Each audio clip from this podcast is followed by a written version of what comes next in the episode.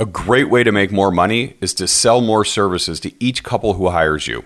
Unfortunately, what most people do is either A, stuff their packages with more, more, more, or B, offer a la carte options on top of the packages. But both of these are consistently backfiring with your buyers.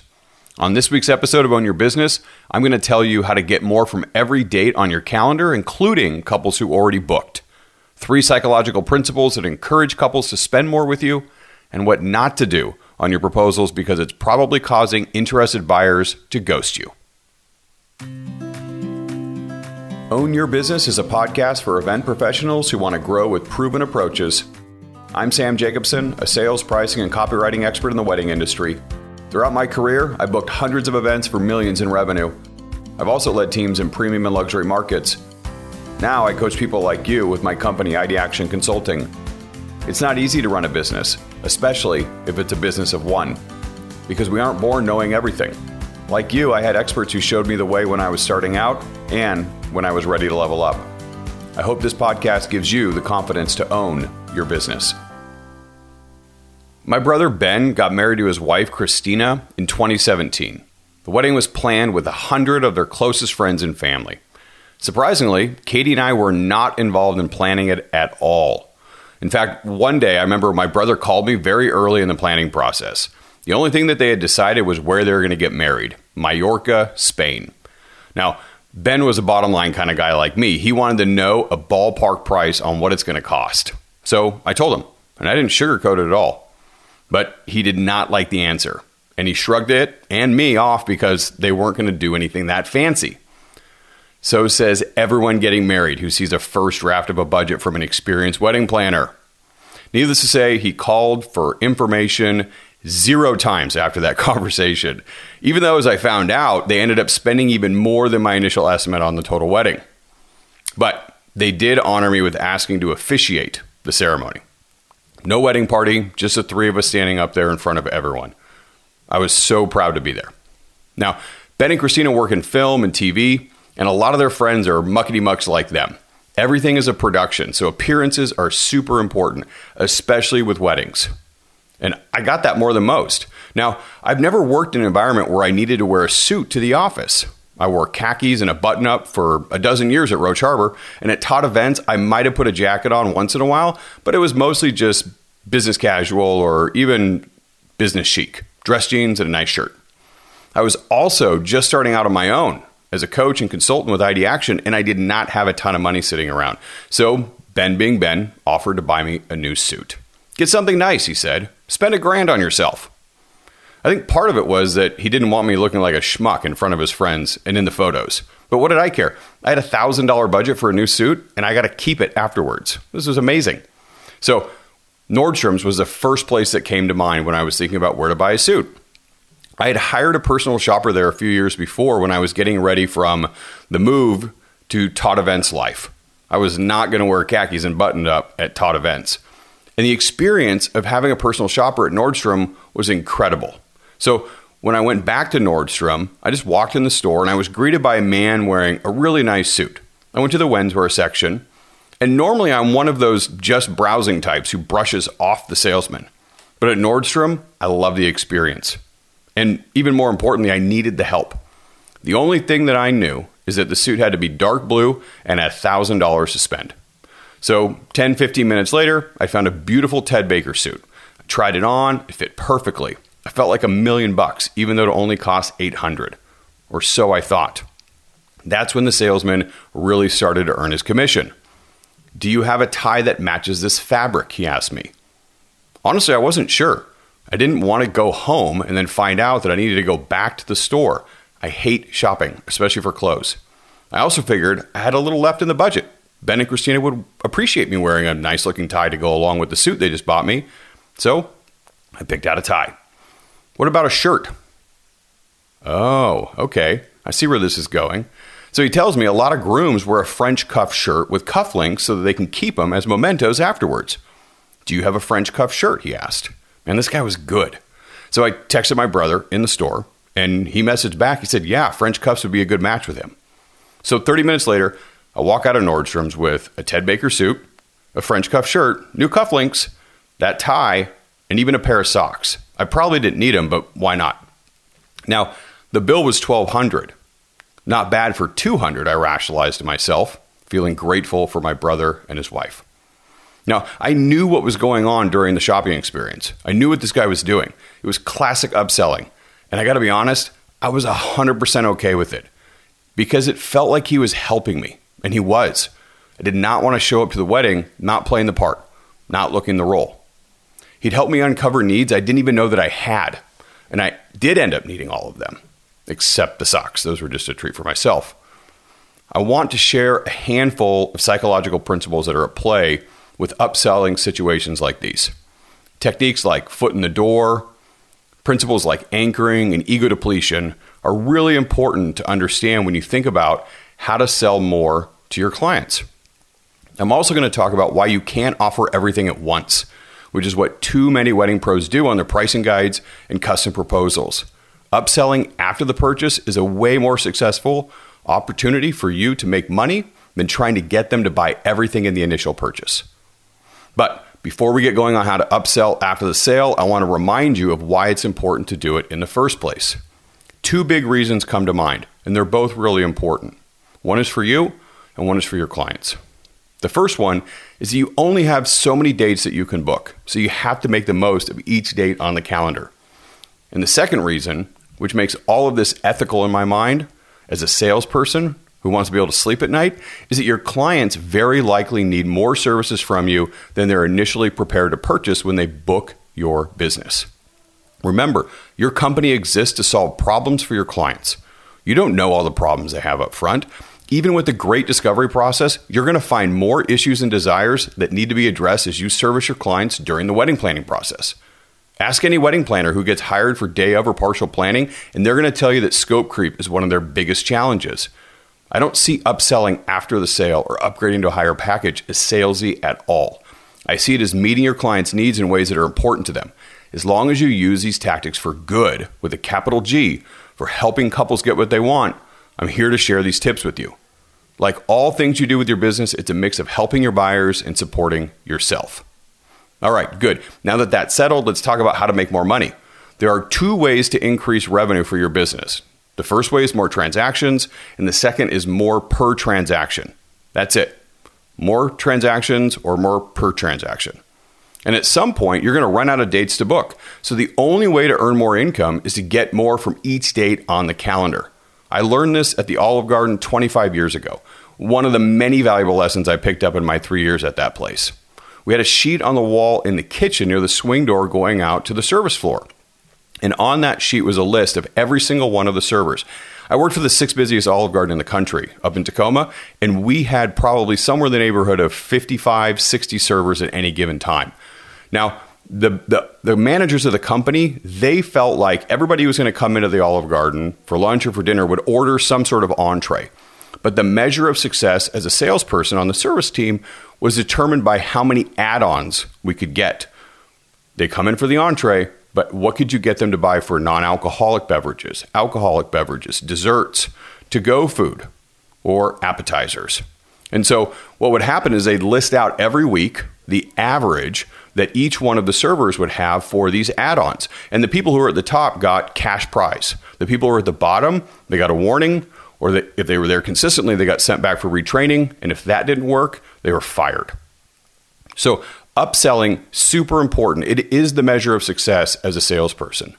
Because once you fill your calendar in with dates, you have to get better at selling higher packages and or more after the initial sale. To be clear, what I'm talking about looks like this. Let's say you're a videographer. You want to get couples to buy coverage, a highlight film, and also the toasts and speeches. Everyone who comes to you will get the minimum amount of coverage and a basic highlight film. But to make the most of the date and give the couple what they really want to enjoy for decades to come, your goal should be to increase the hours of coverage, the length of the highlight film, add on the speeches. This gives them a better deliverable and you more money. Use all the techniques I talk about in other podcast episodes to present your packages and pricing using buyer psychology. This will help them pick higher packages. But if you don't get them to pick what you know they'll need and what you want for that price, it's time to either A, accept the initial offer, and then B, upsell them after they sign the agreement. Now, this is classic foot in the door approach to selling. The origins of the term foot in the door, they come from door-to-door salesmen literally cramming their foot in the door so that homeowners could not close it. I got to say, that's a little aggressive for me. Now, eventually, door-to-door salesmen found a different and more subtle way to sell their products. I remember reading in some book, and I can't remember what it is, otherwise I'd credit it, but it talked about how this encyclopedia company several decades ago hired psychologists, a team of psychologists, to create a sales script for their salespeople based on what we now call a yes ladder. You start with a question that gets a quick and easy yes without thinking. Then you ask another question that leads to a yes, then another, then another, until you get to the biggest yes you can ask for the purchase. This is how it looked when they sold their encyclopedias. Knock, knock. Do you live here? Yes. Are you the owner of the home? Yes. Do you have a few minutes? Yes. Can I come in to share the information with you? Yes. Can we sit down? Yes. Can I have something to drink? Yes. If at any point the salesman got a no, he'd have to find a way to turn it into a yes. There was an order and a sequence to getting the purchase. I think it was something like 45 yeses that were required to get the sale in the script. Now, this plays on a major psychological principle of persuasion called commitment and consistency. Commitment and consistency. If you want to read about it, pick up a copy of Influence by Robert Cialdini. It's easily the most impactful book in my sales psychology education. The concept is that people will continue to make decisions that support choices they've already made. Get a small yes, and you're more likely to get another one that's bigger. But make a big ask up front, and it's not as likely to get the end result as often. Here's one of my favorite experiments from Cialdini that he talks about in the book. There were two different groups of people who were approached in this experiment. The first group was in a part of the neighborhood, and the experimenters went to the door. They knocked on the door and they asked them, Hey, would you be interested in putting this big sign in your yard that asked people to drive carefully, to slow down? And a supermajority of the people said, no, we're not going to put this big sign in the yard. Now, the other group of people, similar neighborhood, different part, they were asked by the experimenters to put a small little sign in the window of their, their the front part of their house. And the experiment goes like this. They went back two weeks later, a week later, I can't remember what the exact time frame was, and they said, Hey, homeowner, thanks so much for putting this small, tiny little sign in your front window. It's been very effective. Would you be open to putting this bigger sign in your front yard? Now, this sign was the same sign size as the first group was asked that almost everybody said no to. And you know what happened? The majority of the people who had put a small sign in their window said yes to putting the big sign in the door or in the in the lawn. Here's another one from Cialdini and I don't know if this was his experiment or, or somebody else's, but he talks about it in this other book called Persuasion, another great read by Cialdini. So in this book, Persuasion, talking about the commitment and consistency principle, he he goes through this experiment that was done at a mall by people who were trying to see how they could get more surveyors to get better, higher conversion rates. So they had people walking around with clipboards and they were going up to people who were in the mall and they asked them, could you fill out this survey? And, and what they did was they said, could you take two or three minutes to help f- fill out the survey? And, and they got a really low response rate. I think it was like high 20s, low 30s, something like that. And that was the that was the control group. The experimental group, the one where they were seeing and testing if they could influence them in a different way, the experimenters went up with the clipboard in hand and they asked one simple question before requesting the time to fill out the survey. They said, "Are do you find yourself a helpful person, or would you consider yourself to be helpful?" And almost everybody, of course, said yes. And they said, "Great. Would you mind helping me by taking two to three minutes to fill out this survey?" And they ended up getting more than two times the conversion rate just by asking, Would you consider yourself a helpful person? And the point is that people want to create consistency with what they have said before. The key in all of this is to make sure that you are not too aggressive or disingenuous while you're doing this because you'll create what psychologists call reactance. Most people do not like to feel cornered or told what to do, and so they fight back or they throw up a wall as a defense mechanism. But again, if you are using upselling techniques and the foot in the door technique to help people and you believe in what you're offering, it's likely to not come off as salesy. Another reason for upselling after the initial purchase is made and why it works so well relates to something called anchoring and framing. Let's say you're a photographer. Printed photos and albums are your goal. That's how you make more money with existing clients. You work with couples who always tell you how much they appreciate the tangible photos, even if they're expensive. They may not have made the decision early on, but they're glad that they did. So let's say that your average package is nine hours, two photographers, and an engagement session. And let's say this costs 6500 bucks. And your albums average $1,500. I see a lot of photographers who will bundle everything together in the proposal, the 6500 and the 1500 to create an $8,000 option. Now you could do this, but it's a much harder sale to make than 6500 and then 1500 later to get to the 8K. That's because one of the options couples are always considering is doing nothing. This is what people who design experiments call the null option. Nothing, no change, status quo. And the status quo bias is a huge obstacle in complex decision making. People are much, much more comfortable where they're at than risking a change in conditions that may result in a negative outcome. So going from spending $0, status quo, to $8,000 is a huge jump. 0 to 8,000 massive especially if your services are being compared to a photographer who has the same nine hours to photographers an engagement session for 6500 bucks. The buyer doesn't know the cost or the value of the album at 1500 and it may not yet be important to them at this point in the wedding planning. But you know when it is? When they get their photos after the wedding. They fall in love with them. And if you do some sophisticated sales techniques, you, you do a gallery reveal with their parents on a Zoom call or in person, you can get them all excited about sharing them with other family or friends and get this lovely coffee table album or two or three. And why not? It's only 1500 more on top of the 80 grand that they just spent on the entire wedding. 1500 as a percentage of 80,000 is very small. And it's still relatively small, even for 6,500. Again, you're going down in price. We've already spent 80 grand. What's 1500 more? We've already spent 6500 on the photography. What's 1500 more? But going from 0 to 8000, the way that that's framed with an anchor of 0 is a really big ask. Remember my brother hearing for the first time the number that I put out there on the estimate on his wedding? He literally laughed and said, "No way." And then what happened? Little by little, they ended up spending more than they first thought.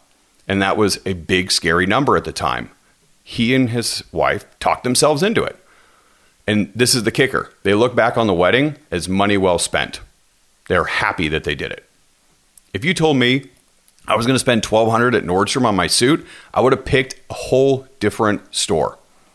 But I did get the suit for 800 and then added on another 400 with little purchases here and there 30, 150, 85.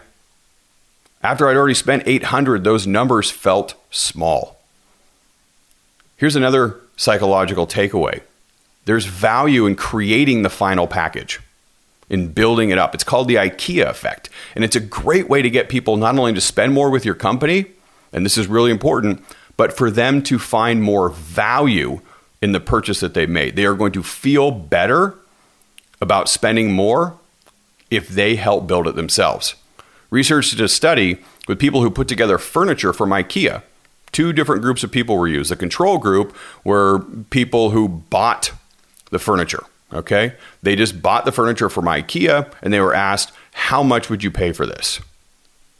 The second group, the experimental group, they put together the furniture and then they were asked, How much are you willing to sell it for? Another way of saying, How much would somebody pay for this? And what they found is that the group that put the furniture together, they, they wanted to charge more, they valued it more, they were more proud of what they had done. This is the IKEA effect. So, if taking components and building something yourself creates value for the builder, or in this case, your buyer, why not let everyone do the same with each of your features? Coverage, number of photographers, engagement sessions, albums, prints, faster turnaround time, sneak peeks, etc., etc., et cetera, et cetera. Those are all features. Why not just list all of them out and let people create their own packages, a la carte style? Here's why it creates what's called a paradox of choice. too many options, information overwhelm, analysis paralysis.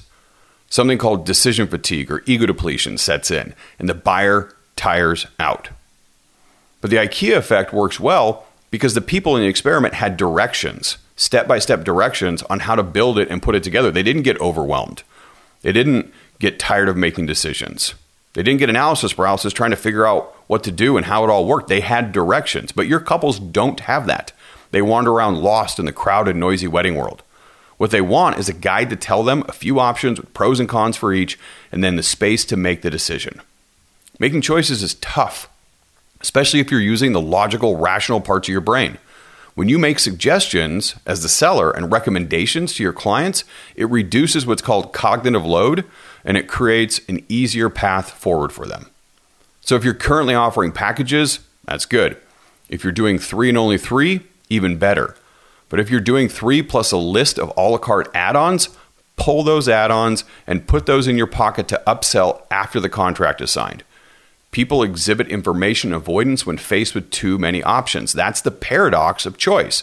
More is not necessarily better and can, in fact, cause anxiety and even buyer's remorse, none of which you want when a couple becomes your client. So, if you're a photographer, wait to sell those albums until after you build desire for them and the couple is prepared to spend more money. If you're a planner, start planning with event management or some version of partial if you can't get to full. And then when they start asking you to do more work on the wedding for free, say, I can do that, but I got to charge you. Give them a new set of options to choose from based on their updated needs.